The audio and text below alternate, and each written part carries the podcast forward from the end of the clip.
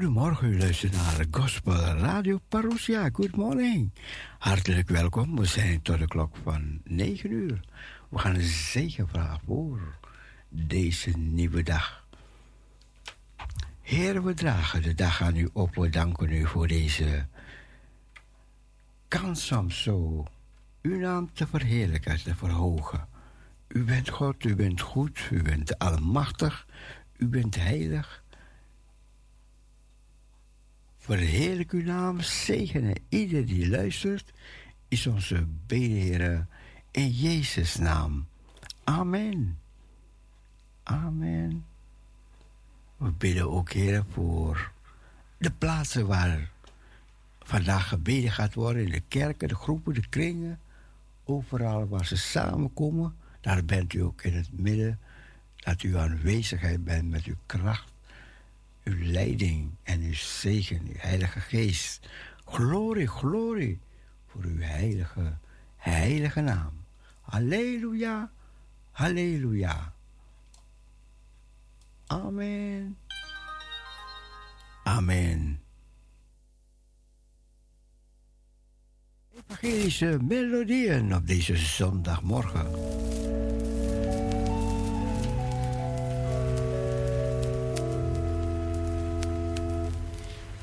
Meester, hoe kunt gij zo slapen? De stormen bedreigen ons zeer. De golven, zij stijgen steeds hoger. En gij ligt daar rustig ter neer. Angstzweet staat ons op het voorhoofd. Bevend zien wij de nood. Ieder ogenblik kan zijn het laatste. Dan zijn wij ten prooi aan de dood.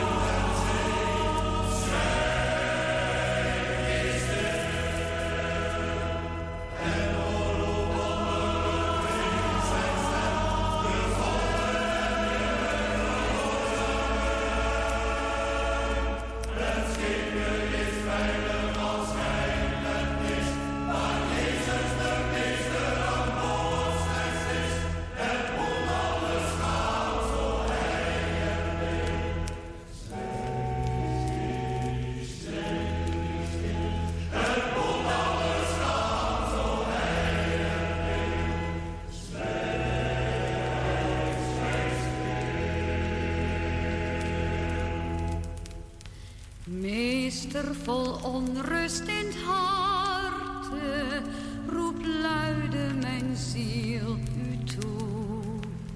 Steeds zoekend en jagend naar vrede, is het mij immer droevig te moe. Aanvechting wordt er steeds groter, strijd komt van elke zij. Laat Heere mij toch niet verzinken, doch spreekt gij nog eens tot mij.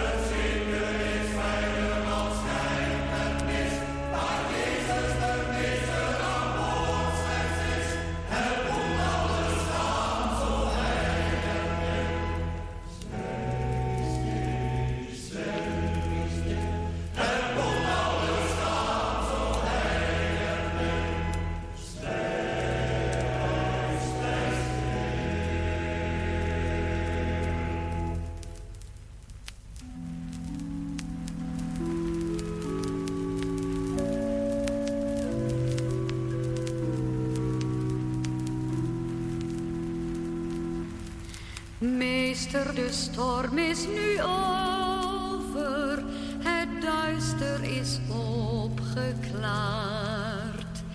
Het zonnetje schijnt weer in het hart, de onrust is nu weer bedaard. Laat mij nu, hemelse meester, niet alleen verder gaan. Gij tot de hemelse haven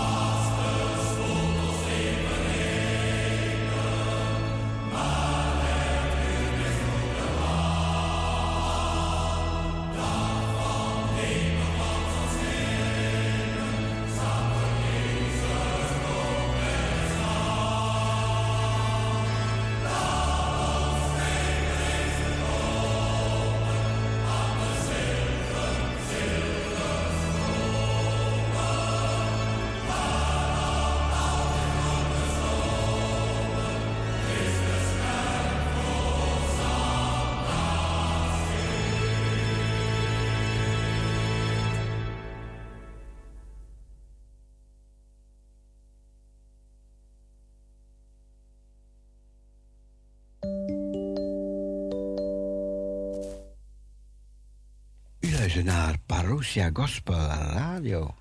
Evangelische melodieën.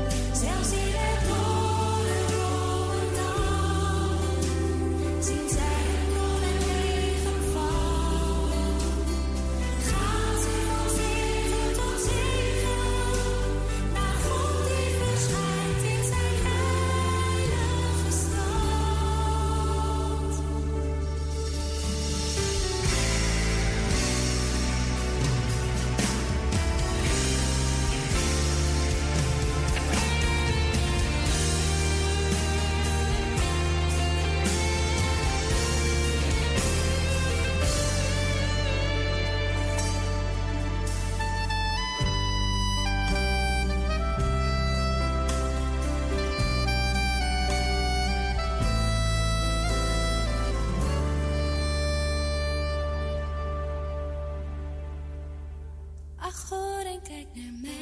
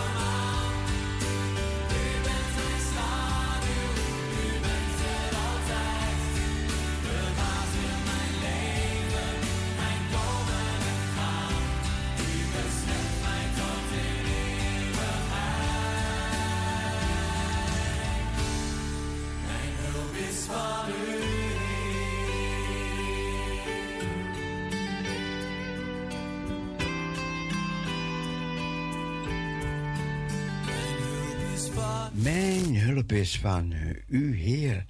Ja, ik was even technisch bezig. Moet slepen wel. Parousia, goedemorgen. Good morning.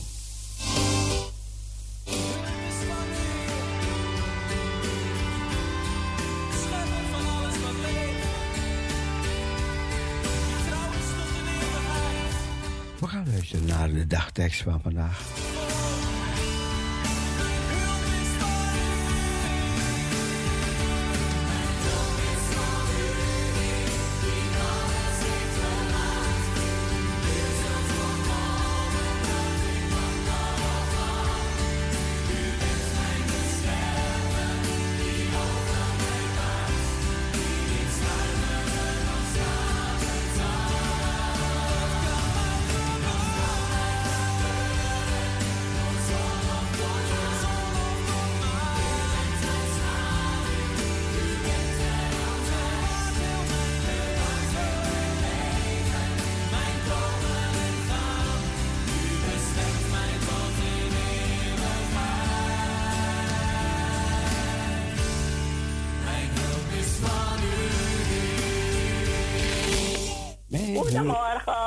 Goedemorgen. Goedemorgen, broeder Cecile. Good morning. Ja, goedemorgen. Ja. ja, ja. Ja, we zijn, we zijn weer wakker. We danken de Heere God daarvoor. Ja. En we danken de Heere God voor de nieuwe dag die Hij heeft gemaakt. Ja. Als ik zo naar die melodieën luister, dan denk ik aan mijn jeugd toen we nog naar school gingen. Ja. Moesten we morgen zegen hebben we al die, die liederen soms wat u draait. Nou, broeder Cecile, dan denk je weer aan je jeugd. Ja. Want we moesten, voordat we in de klas gingen, moesten we eerst bidden, morgen zegenen. En dan gaan we een hele rij van de eerste klas tot de zevende klas. Oké. Ja. Ja, ja. dus daar denk je terug. Ja. Ja. Ja, we hebben weer een nieuwe dag gezien. Ja, nou, broeder Cecile, dan ga ik de dagteksten voorlezen van vandaag. 27 augustus. Eerst de weektekst. De weektekst is gehaald uit Jesaja 42, vers 3. Het geknakte riet breekt hij niet af. Het kwijnende vlam zal hij niet doven. Het geknakte riet breekt hij niet af. Het kwijnende vlam zal hij niet doven. En in Deuteronomium 2, vers 7. De Heer, jullie God, heeft jullie gezegend in alles wat je ondernomen hebt. De Heer, jullie God, heeft jullie gezegend in alles wat je ondernomen hebt. Deuteronomium 2, vers 7. En uit Johannes 1, vers 16. Uit zijn volheid hebben wij allen ontvangen en wel genade op genade.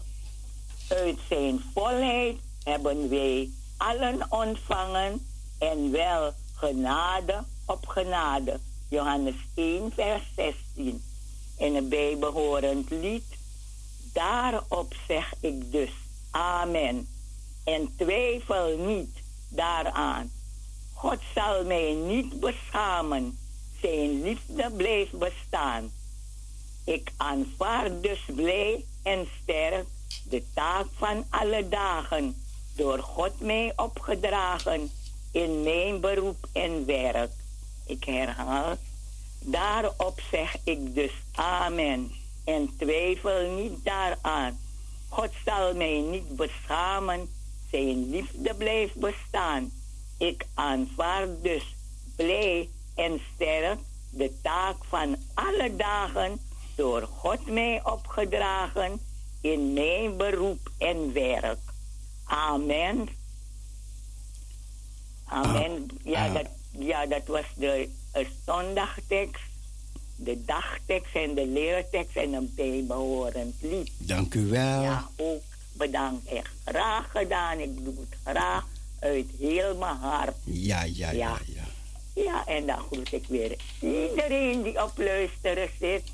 Van ver en dichtbij, waar ze ook zijn. Ik wens iedereen Gods rijkste zegen. Uw broeder Cecile ook Gods rijkste zegen, een gezegende draaitijd en bogo bogo blessie voor iedereen. Dank u wel. deze zondagmorgen. Ja, ja? dank u en, wel. En uh, denkt u aan de thee? Ja. Ja. ja. En dan gaan we luisteren tot negen uur. Ja. Ja. Dag. Dag Cecilio. Geniet ervan. Ja, ik geniet er elke dag van. Ja ik hoor. ben blij, ja. Ja, dag. Ja, dag. Dag, dag.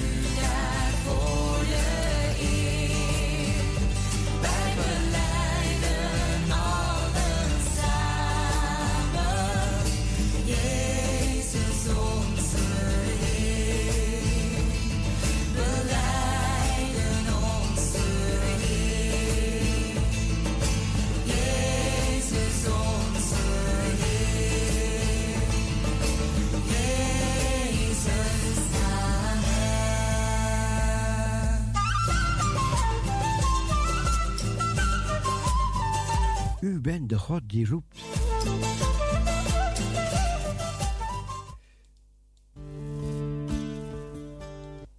En natuurlijk wil elkaar zegenen. De Heere, Hij zegent jou.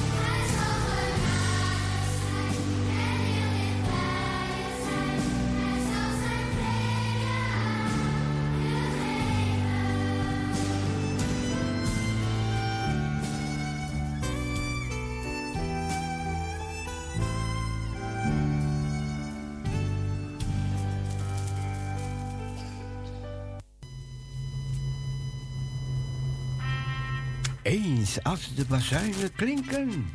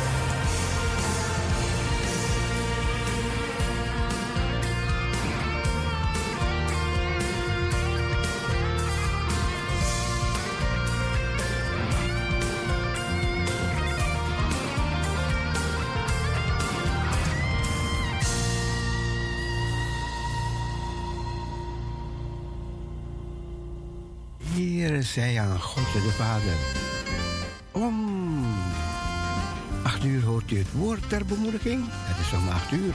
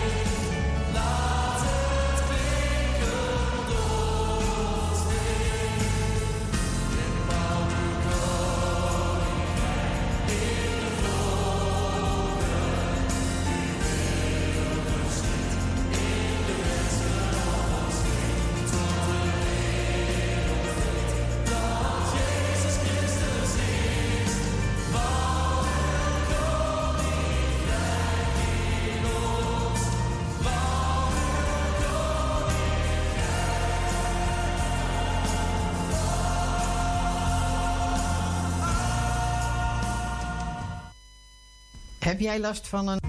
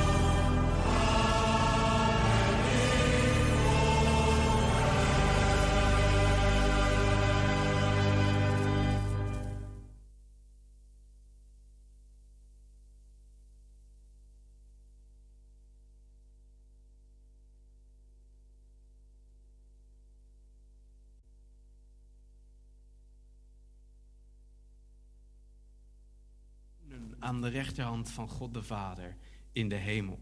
En die zeven brieven zijn gericht aan zeven kerken die in die tijd daadwerkelijk bestonden. Zeven fysieke gemeenten in een aantal verschillende steden op de plek waar zending werd bedreven, waar gemeenten gesticht waren. En die regio wordt in de Bijbel Azië genoemd, maar twee weken geleden hadden we het daar al eventjes over. Wij kennen dat vandaag de dag als Turkije. En dus er waren zeven steden in hedendaags Turkije met zeven verschillende gemeenten. En die kregen allemaal een brief van Jezus.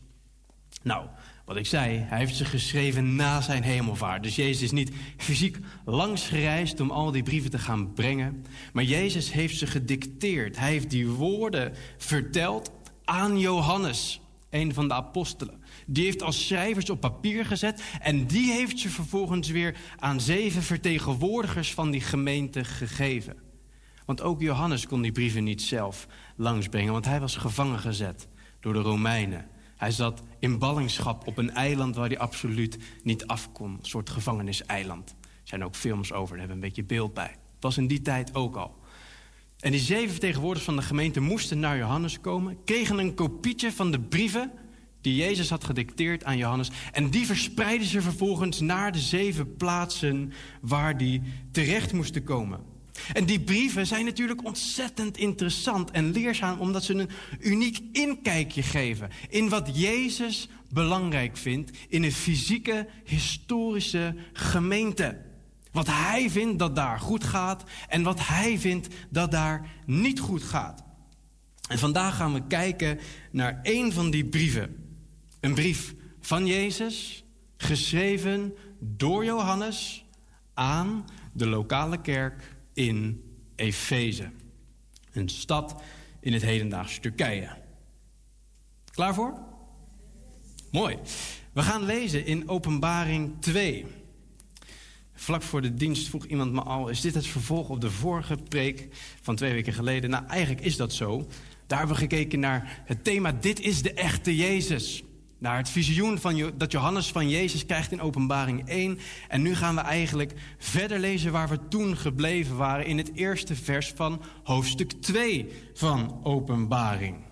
En daar lees je gelijk waar we het net over hadden. Dit zijn dus de woorden die Jezus vertelt aan Johannes. En hij zegt: schrijf.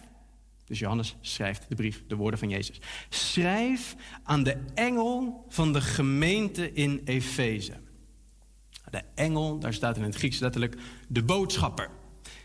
En we weten niet wat voor boodschapper Jezus precies bedoelt. Is dat inderdaad een engel, een bovennatuurlijk wezen? Dat zou kunnen. Maar het zou ook een mens kunnen zijn die als boodschapper fungeerde. Of sommige mensen zeggen zelfs, het was waarschijnlijk de voorganger van die gemeente als vertegenwoordiger daarvan, die naar Johannes was gereisd op Patmos. Hoe dan ook, een boodschapper van de gemeente in Efeze. En dan komt er een eigenschap van Jezus. Dan vertelt hij eerst iets over zichzelf. Dit zegt hij die de zeven sterren in zijn rechterhand houdt en die te midden van de zeven gouden kandelaren wandelt. Abracadabra als je de preek van twee weken geleden hebt gemist. Want vlak hiervoor wordt ditzelfde beeld gebruikt en legt Jezus zelf uit wat het betekent. Hij zegt, die zeven sterren in mijn rechterhand, dat zijn de boodschappers van die zeven gemeenten. Of het nou engelen zijn of voorgangers of andere mensen, dat weten we niet. Maar die zeven sterren staan daar symbool voor. En de zeven kandelaren, die staan symbool voor de zeven gemeenten waar deze brieven in Openbaring 2 en 3 aangericht zijn. En dat Jezus daartussen wandelt, tussen die zeven kandelaren, betekent, het is een uiting van zijn aanwezigheid in die gemeenten. Zijn betrokkenheid op die gemeentes en zijn zorg voor die gemeentes. Dit is wat hij zegt tegen de christenen in Efeze. Ik ken jullie werken. Ik ken jullie inspanning. En ik ken jullie volharding. Ik weet dat jullie slechte mensen niet kunnen verdragen en dat jullie hen op de proef hebben gesteld die van zichzelf zeggen dat zij apostelen zijn, maar het niet zijn. En dat jullie hebben ontdekt dat zij leugenaars zijn. Jullie hebben moeilijkheden verdragen. Jullie hebben volharding getoond. Om mijn naam, zegt Jezus, hebben jullie je ingespannen en jullie zijn niet moe geworden. Wauw. De christenen in Efeze worden overladen met complimenten van Jezus zelf. Over hun werken, over hun inspanningen, over hun volharding, hun ontmaskering van valse profeten en valse leraars. Het verdragen van moeilijkheden en vervolgingen, hun inspanningen voor de naam van Jezus, dat ze niet moe zijn geworden. Wat een geweldige gemeente moet dit wel niet zijn. Moet je je eventjes voorstellen dat Jezus hoogstpersoonlijk een brief zou schrijven aan de verbinding in Amsterdam. En dat hij dat er iemand geeft, dat een van ons die brief gaat halen, hier op een zondag staat en de brief van Jezus aan ons gericht voorleest. En dat dit is hoe hij zijn brief begint. Ik weet niet wat jij ervan vindt, maar dat zou ik een geweldige eer vinden. Wat een complimenten, wat een positiviteit. Allemaal hele mooie dingen. En dat is ook zo. Tegelijkertijd gaat Jezus door. En dan blijkt dat niet alles helemaal op rolletjes liep daar in Efeze, zullen we maar zeggen. Want die christenen in Efeze hadden één heel groot probleem. Lees maar met me mee. Jezus zegt ook tegen ze: Maar ik heb tegen jullie dat jullie je eerste liefde hebben verlaten. Christenen in Efeze worden overladen met complimenten. Ze deden allemaal dingen fantastisch. Maar ze hadden hun eerste liefde verlaten en dat had Jezus tegen hen. Wat betekent dat? Dat ze hun eerste liefde verlaten. Wat is eigenlijk überhaupt die liefde waar Jezus hier over spreekt? Nou, als we kijken naar de context waarin het staat, de andere dingen die Jezus daarover gezegd heeft, dan zien we dat die liefde eigenlijk drie componenten heeft. Het stukje wat te maken heeft met ons hoofd, het stukje wat te maken heeft met ons hart en een stukje wat te maken heeft met onze handen. Wat we vervolgens daadwerkelijk doen in ons leven. Jezus spreekt hier over liefde die een keuze is, een toewijding, trouw, iets wat aan ons gevoel raakt en alleen maar kan in een diep persoonlijk kennen van elkaar. Alleen maar in de context van een relatie mogelijk met impact, omdat die liefde ook activeert. Het brengt ons in beweging. We zijn er zo vol van dat we niet anders kunnen dan dat we er ook iets mee gaan doen in de praktijk van het leven. Een eerste liefde, zowel in tijd als ook in rang. Jezus op één. Waarbij het gaat om doe je de juiste dingen en laat je de juiste dingen. Maar zeker ook, hoe is het met je hart? Waar ben je vol van? Waar denk je aan? Waar sta je mee op? Waar ga je mee naar bed? Waar droom je van? Waar ben je op gericht? Wat is je levensdoel? Een liefde waar God in het Oude Testament ook al over sprak, die in Jeremia 2, vers 2 wordt omschreven als de liefde van de bruidstijd. Heb je er een beeld bij? Jongetje en een meisje, man en een vrouw, smoor verliefd op elkaar in de bruidstijd, zijn allebei helemaal geweldig in elkaars ogen en ga zo maar door. Een liefde die helemaal vol is van de persoon van de Heer Jezus. Een liefde voor God, die zich ook gelijk uit in een verbindende en een samenbindende liefde voor je broeders en je zusters in de gemeente. En die eerste liefde, die hadden de christenen in Efeze zeker gehad. Ga het Nieuwe Testament maar eens even doorbladeren.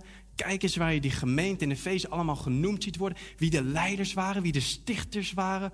Wat staat in de brief aan de gemeente van Efeze. En dan krijg je een heel mooi en rijk beeld van hoe het met die mensen gesteld was. En dan zie je dat zij zeker die eerste liefde hadden. Hun hart had gebrand van liefde voor de Heer Jezus. Maar zoals hij zelf heel eerlijk, heel direct en heel duidelijk zegt, zij hadden zelf die eerste liefde verlaten. In de loop van de tijd was de liefde bekoeld. Die had plaats gemaakt voor iets anders. Ze hielden nog wel van God, natuurlijk. Het zijn nog steeds christenen. Ze worden nog steeds aangesproken als de gemeente van de Heer Jezus Christus in Efeze. Maar ze hielden alleen nog maar van God met hun hoofd en met hun handen. Het grote probleem was dat hun hart koud geworden was. Ze waren in dezelfde valkuil getrapt als het volk Israël, wat zo uitgebreid beschreven staat in dat hoofdstuk van Jeremia 2, wat, waar ik net iets heel korts uit citeerde. Want weet je, ons hart is altijd ergens vol van. Zo zijn we nou eenmaal gemaakt. Er is altijd iets waar we helemaal in op kunnen gaan. Wat de plek van onze eerste liefde inneemt. En er zijn zoveel dingen die die plek kunnen innemen in plaats van onze eerste liefde, die alomvattend is voor onze Heer en Heiland Jezus Christus. Bijvoorbeeld loyaliteit aan mensen, tradities, verwachtingen van anderen, eigen ambities die niet stroken met Gods plan voor je leven, zonde, entertainment. Gamen, porno, kinderen, ouders, aandelen, sport, adrenalinekicks, enzovoorts, enzovoorts. Zijn al die dingen dan slecht? Nee, helemaal niet. Sommige zijn hartstikke goed. Sommige zijn neutraal. Ja, sommige zijn inderdaad ook slecht. Maar het gaat erom dat niets de plek van onze eerste liefde in mag nemen dan Jezus en Jezus alleen. Binnen zes maanden niet tevreden met je hoortoestel? Dan krijg je je geld terug. Nu bij Schoneberg. En we zien die vurige, gepassioneerde hartsrelatie met Jezus, die die christenen in Efeze hadden gehad. Ze hadden het gekend. Die was verworden tot droge theologie. En dienen vanuit gewoonte. Relatie was religie geworden. Liefde, traditie. Passie, regeltjes. De levende, vurige relatie met God had plaatsgemaakt voor vrome godsdienst. Maar dat kan niet. Want God is heilig. God is jaloers, staat er in de Bijbel. Hij duldt niet dat iets of, iets of iemand anders op één komt te staan in ons leven. De Bijbel zegt, hij laat niet met zich spotten. Hij laat zich niet in de maling nemen, want hij ziet ons hart aan. En hij neemt genoegen met niets minder dan de eerste plaats in ons leven, persoonlijk en als gemeente. En laten we heel eerlijk zijn, we hebben het allemaal nodig. Hier, mensen thuis, ikzelf, om steeds weer teruggeroepen te worden naar die eerste liefde. Daar steeds weer bij bepaald te worden. En zelf steeds weer heel bewust te kiezen voor en te investeren in onze eerste liefde voor Jezus, onze Heer. Ik moet denken aan het verhaal van een echtpaar. Bijna 25 jaar getrouwd. Op het punt om hun zilveren huwelijk samen te vieren. In hun bruidstijd smoorverliefd. Voor elkaar gekozen. Levenslange trouw beloofd. Maar die eerste liefde van de bruidstijd. Verloren gegaan. Verwijdering gekomen. Op het punt geëindigd waar je de persoon die naast je ligt, waar je naast wakker wordt, niet meer herkent als degene waar je ooit zoveel van hield. Uit elkaar gegroeid en op een gegeven moment de conclusie getrokken van beide kanten niet meer genoeg liefde te voelen om door te gaan. En dat is een gevaar. Gevaar dat wij allemaal lopen. In ons huwelijk, maar ook in onze vriendschappen, in onze relaties met andere mensen. En zeker ook in onze relatie met God. En daarom is het geweldig dat deze boodschap van Jezus Christus op papier is gezet. Dat die heeft geklonken in Efeze. Dat die is overgeleverd door de generaties heen. En hier vandaag in de verbinding in Amsterdam in 2023 ook mag klinken met diezelfde kracht. Omdat God er doorheen spreekt met zijn Heilige Geest tot onze alle harten. Keer terug naar je eerste liefde voor Jezus. Allen die afgedwaald zijn. Dat is de keerzijde van wat Jezus te zeggen had tegen de christenen in Efeze. Maar gelukkig is ook dat niet het einde. Jezus helpt ze op weg en hij leert ze hoe ze weer terug kunnen keren naar die eerste liefde die ze zelf verlaten hadden. En hij geeft ze drie sleutels, zou je kunnen zeggen. Bedenk dan van welke hoogte jullie gevallen zijn. Bekeer je en doe de eerste werken weer. Dat is wat Jezus als tips geeft, als handvatten geeft, als opdrachten geeft aan de gemeente in Efeze en daarmee aan een ieder die het hoort en zich rekent tot de gemeente van de Heer Jezus Christus. Bedenk op welke hoogte je was. Denk terug aan je liefde voor God toen je net tot bekering gekomen was. Bekeer je van alles wat tussen God en jou is ingekomen. Alles wat jij stapje voor stapje bent gaan promoveren in jouw leven en in jouw hart. Dat uiteindelijk die eerste plaats van God heeft ingenomen. En doe opnieuw wat je toen deed. Het is cruciaal dat we het stappenplan van de Heer Jezus volgen. Want het verlaten van die eerste liefde is veel erger dan je misschien op het eerste gezicht zou denken. Maar wat nou? Als je net als die christen in Efeze een goede theologie hebt, valse leraars, wederstaat en de deur wijst, als je volhardt in verdrukking, als je zo goed bezig bent en alleen de eerste liefde niet hebt. Ja, maar dat is ons perspectief. Dat is niet het perspectief van God, want Jezus geeft een extreme waarschuwing die hier direct aan gekoppeld is. Hij zegt, want als jullie dat niet doen, als je dit stappenplan niet volgt, niet terugkeert naar je eerste liefde voor mij, dan kom ik heel snel naar jullie toe. En dan zal ik jullie kandelaar van zijn plaats nemen. Als je je niet bekeert. Als we niet terugkeren naar onze eerste liefde. Als we ons niet bekeren van onze zonden die ons daar vandaan houden. Dan zal Jezus heel snel komen en daar korte metten mee maken dan zal hij onze kandelaar wegnemen. En dat is geen abracadabra. Dat is heel simpel. Dat betekent dat Jezus Christus komt en hoogstpersoonlijk de deuren van de kerk sluit. En dan is er niemand die nog opent.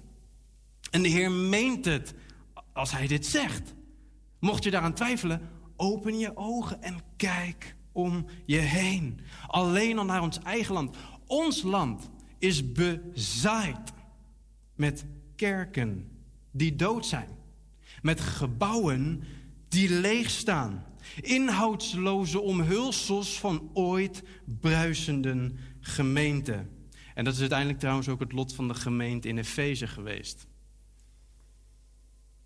Een artikel in de Volkskrant van een paar maanden geleden vertelt ons de status van de kerken in Nederland, de verschillende lokale kerken. En het artikel vertelt ons dat in de afgelopen tien jaar, tien jaar, alleen in Nederland 1800 kerken gesloten zijn. Niet tijdelijk, maar permanent een andere bestemming hebben gekregen totdat Jezus uit de dood opwekt natuurlijk. In de vorm van een onderwijs, een cultuur, een horecafunctie of nog iets anders. 1800 kerken in tien jaar tijd in Nederland alleen.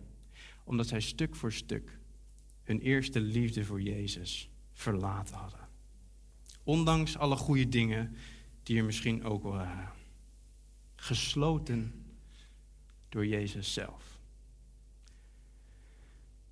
Dat is wel een heftige boodschap. Dit is wel wat er op het spel staat. We kunnen God liefhebben met ons hoofd. We kunnen God liefhebben met onze handen en met elkaar doen alsof we het zo goed voor elkaar hebben, want we geloven zo goed en we doen zulke goede dingen.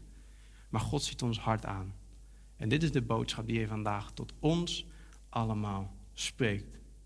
Ik denk dat we het zo een beetje beeldend mogen maken, dat het misschien nog dichterbij komt. Dat als we onze liefde verliezen, dan zijn we als dit.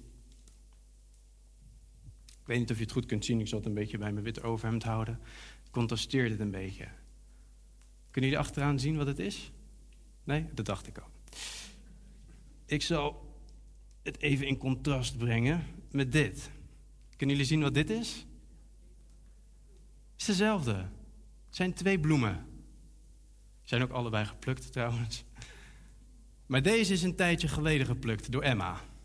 Dat mocht niet. Maar zij houdt van bloemen, dus als ze een bloem ziet, dan wil ze hem plukken. Wil ze eraan ruiken, dan neemt ze hem mee. En de volgende dag is het resultaat een beetje teleurstellend. Maar deze heb ik vanmorgen vers geplukt. Uit dezelfde tuin, dezelfde plant. Dit is hoe we bedoeld zijn. Maar dit is hoe we worden als we de bron van ons leven verliezen. Als we onze eerste liefde voor Jezus verlaten. En dit kan in een dag gebeuren. Jezus komt spoedig.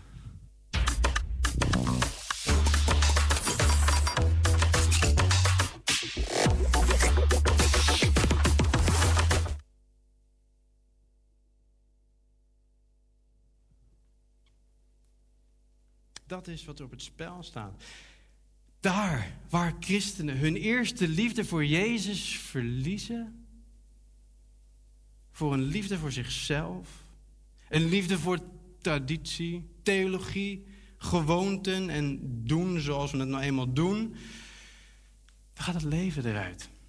Zijn we ten dode opgeschreven. Denk ook aan de woorden van Paulus in 1 Korinthe 13 met dezelfde strekking. Waar hij zegt, de grote apostel Paulus, al zou ik alle talen van de mensen en alle talen van de engelen spreken, maar ik had de liefde niet, dan zou ik zijn als klinkend koper of een schallende cymbaal. Een valse viool, zouden wij zeggen. Al zou ik de gave van profetie hebben en alle geheimenissen weten en alle kennis bezitten. En al zou ik al het geloof hebben om bergen te kunnen verzetten. Maar ik had de liefde niet, dan was ik niets. Al zou ik al mijn bezittingen uitdelen tot levensonderhoud voor de armen. Al zou ik mijn lichaam overgeven om verbrand te worden. Omwille van mijn geloof in de Heer Jezus. Maar ik had de liefde niet. Het baatte mij helemaal niet, zegt Paulus. Dit is de ernst van de zaak. En daarom ben ik de Heer zo dankbaar dat Hij ons deze boodschap met heel veel liefde, maar ook heel duidelijk brengt. En dat Hij ons ook op weg helpt als we radeloos zijn en denken: ja, maar wacht even, dit geldt voor mij. Natuurlijk, ik heb ook die eerste liefde voor Jezus gehad, maar ik ben gewoon heel eerlijk. Ik heb hem verlaten. Heer, wat moet ik doen? Dan zegt hij, drie dingen. Denk terug aan die tijd dat je net tot geloof was gekomen. Bekeer je van alles wat er in de tussentijd tussen God en jou is inkomen te staan. En ga terug.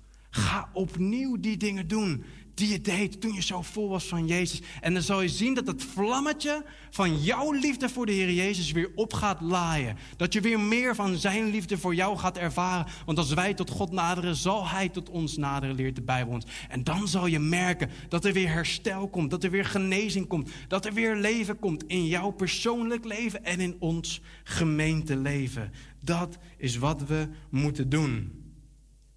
En misschien zit je hier en denk je, wat is dit voor een preek? Wat, wat, wat hoor ik hier allemaal? Ik ben zo vol van Jezus. Ik kan me niet voorstellen dat ik dat ooit zou verlaten. Want het is zo geweldig en ik ben zo rijk en mijn leven is zo getransformeerd. Dan wil ik maar één ding tegen je zeggen. Geweldig. Hou dat vooral ook vast. En verzamel mensen om je heen die je helpen om dat ook te doen. Maar ik voel me hier persoonlijk enorm door aangesproken, als ik heel eerlijk ben. En ik geloof ook echt dat dit zo sterk van toepassing is op onze situatie. Hoe makkelijk is het nou eenmaal om God lief te hebben met ons hoofd en om God lief te hebben met onze handen? Ik vind het makkelijk. Maar hoe moeilijk kan het zijn om daarbij ook vast te houden aan onze liefde voor God met ons hart. om inderdaad onze eerste liefde voor Jezus te verruilen voor een liefde voor iets anders. Daarom deze uitdaging voor jou vandaag. Beproef je eigen hart. Beproef je hart. Wat is jouw eerste liefde? Waar ben je nu vol van? Wat was het eerste waar jij aan dacht toen je gisteravond naar bed ging en vanmorgen wakker werd? Kies wat belangrijker is. Wat je kent, wat je gewend bent en wat fijn voelt, of wat God wil. Waar verlang je naar? Wil je vasthouden aan het oude wat er altijd al was, of sta je open voor nieuwheid van leven door de Heilige Geest?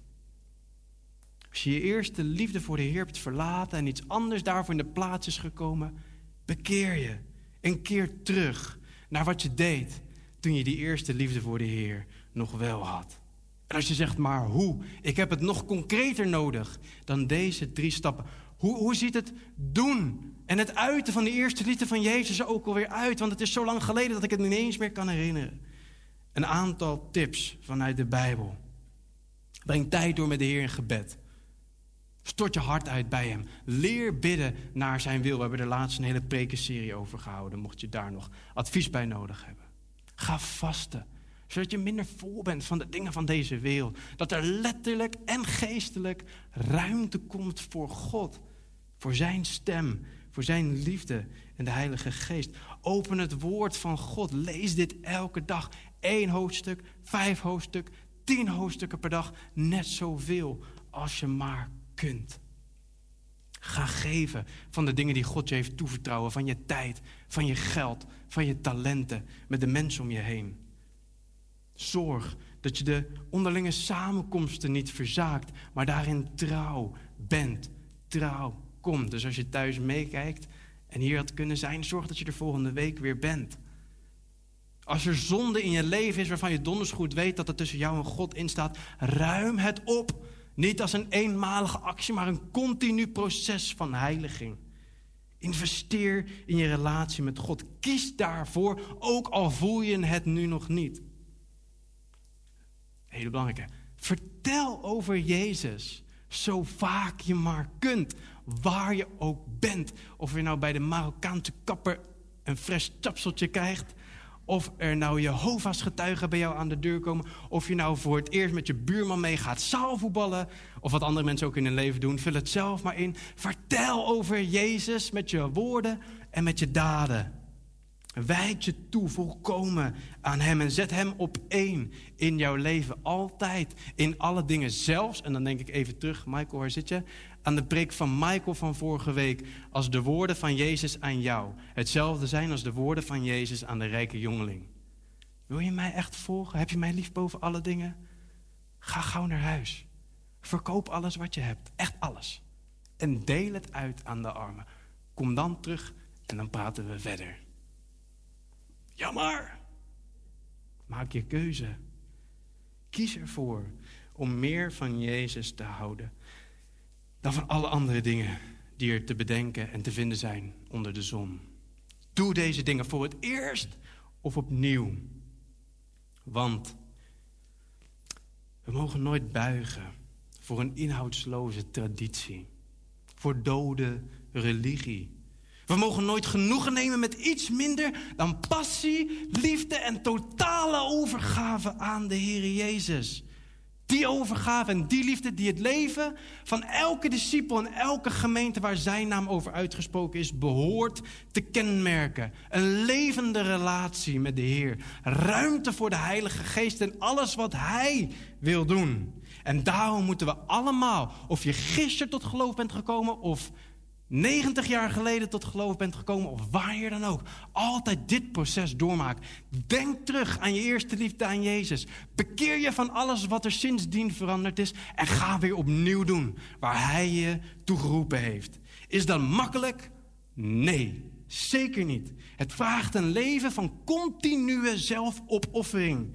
Het vraagt van ons, zoals Romeinen 12 het onder woorden brengt, dat we onze lichamen steeds opnieuw toewijden aan God als levende offers. Dat is een hoge prijs, maar met een geweldige belofte. En die staat in het laatste vers van deze passage waar we voor nu mee afsluiten. Wie oren heeft om te horen, laat hij luisteren naar wat de Heilige Geest tegen de gemeenten zegt, ook tegen ons. Wie overwint, wie vasthoudt aan die eerste liefde voor Jezus zijn leven lang, die zal ik te eten geven, zegt Jezus, van de boom des levens, die staat in het midden van het paradijs van God. Er ligt een eeuwig leven in de heerlijke, alles overtreffende aanwezigheid van God voor ons in het verschiet. Als beloning en belofte die samenhangen met de waarschuwing en de oproep waar we net zo lang bij stil hebben gestaan. Wij mogen dan eten van de boom van het leven die staat in het paradijs van God. We mogen genieten van dat eeuwige leven in de aanwezigheid van de Heilige. In de aanwezigheid van de Almachtige. In de aanwezigheid van de Schepper van alle dingen die jou de levensadem heeft ingeblazen. De onveranderlijke, de liefdevolle, de trouwe, de eeuwige. Onze goede herder. De God van onze redding. De hoop van ons bestaan. En de drie-ene God van onze eerste liefde. Vader, Zoon en Heilige Geest. En dat maakt alles de moeite waard. Hou je eerste liefde voor Jezus daarom vast. Met alles wat in je is. Of keer daar naar terug. Vandaag nog. Halleluja. Amen.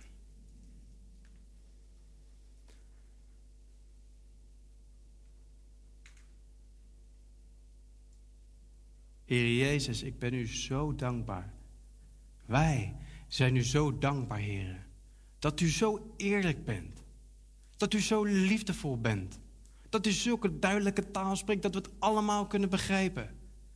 Heer, ik dank u wel voor de brief die u hebt gedicteerd aan Johannes.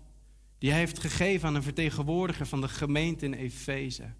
En die opgeschreven is, die overgeleverd is en bewaard is gebleven als onderdeel van uw onveranderlijke, eeuwige, heilige, onfeilbare woord, de Bijbel. Dank u, Heer, dat wij die woorden vandaag mogen lezen. En ik bid u, Heer, dat het geen woorden zullen zijn die over onze hoofden vliegen, maar dat uw kracht eraan verbindt. Dat ze mogen landen in ons hart. Heer, dat we niet denken, zo, dat was een leuke preek, ik heb weer veel geleerd. Zo, dat was een mooie preek, ik ga weer veel doen. Maar ons hart ondertussen onaangeroerd zou blijven. Heren, open ons hart. Geef ons alstublieft weer opnieuw een ontmoeting met u in uw genade, want we hebben het niet verdiend, Heer.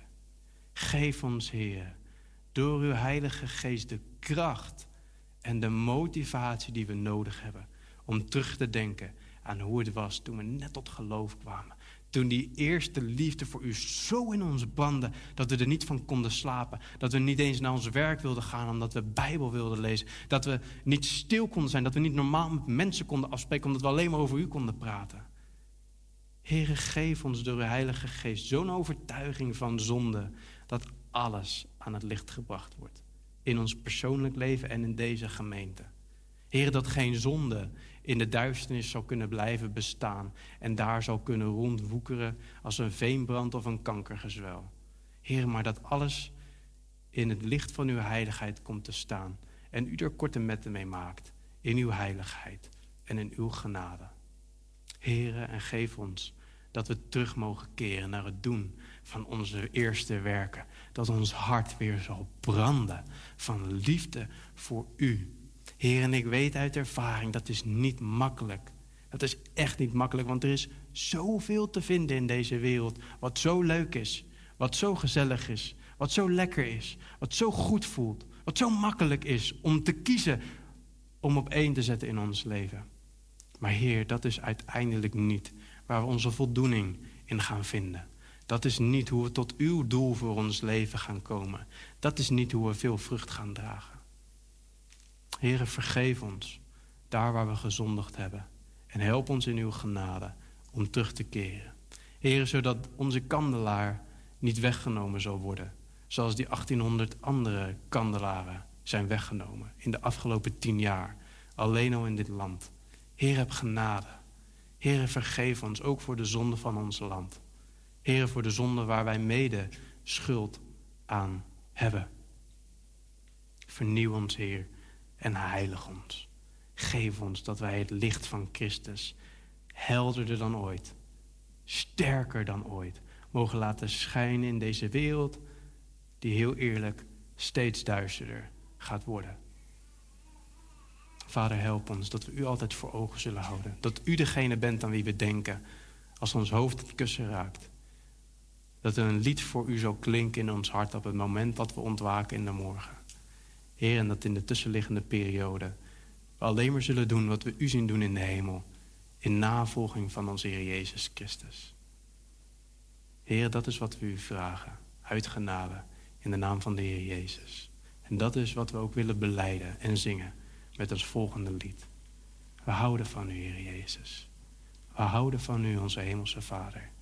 En we houden van u, Heilige Geest. In Jezus' naam bidden wij en zingen wij. Amen. Amen. Dat was Tom van Hoogstraten.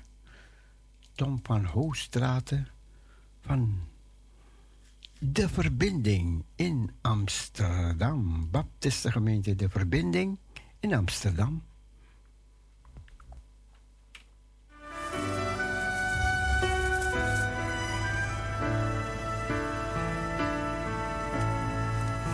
Jezus alleen, ik bouw op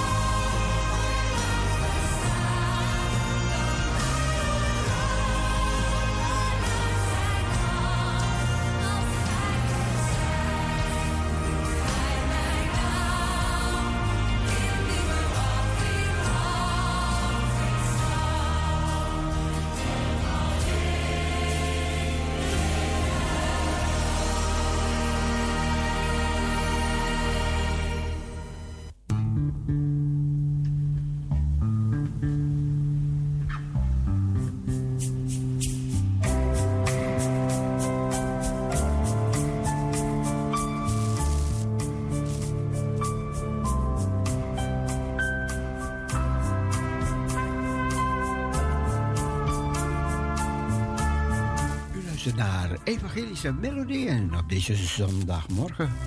Als je jarig bent, laat het weten.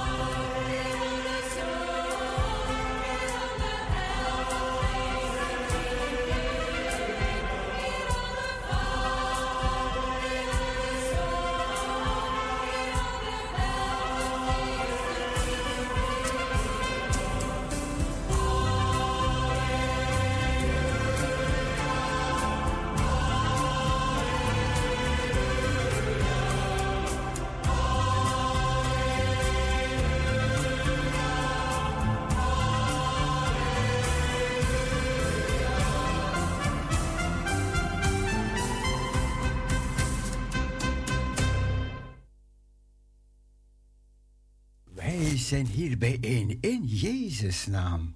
Jezus, de Christus, de Zoon.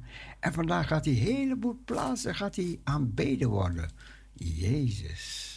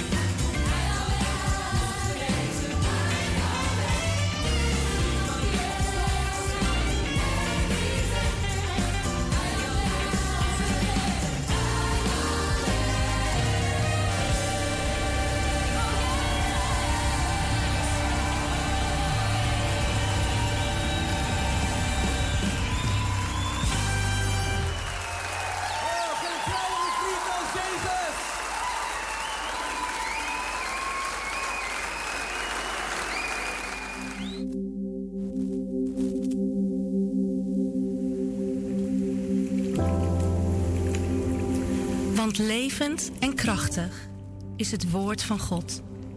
En scherper dan een tweesnijdend zwaard.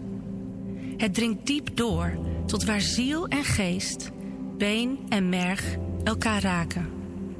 Hebreeën 4, vers 12.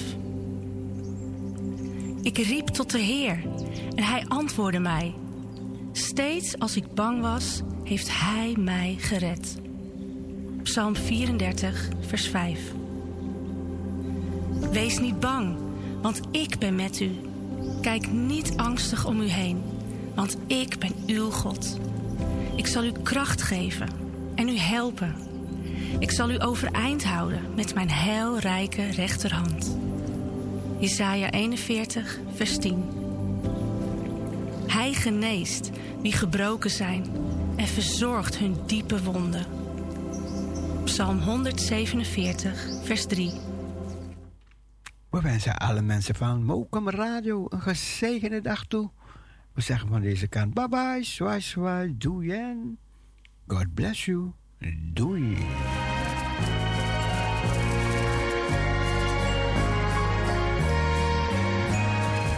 Jesus is coming to earth.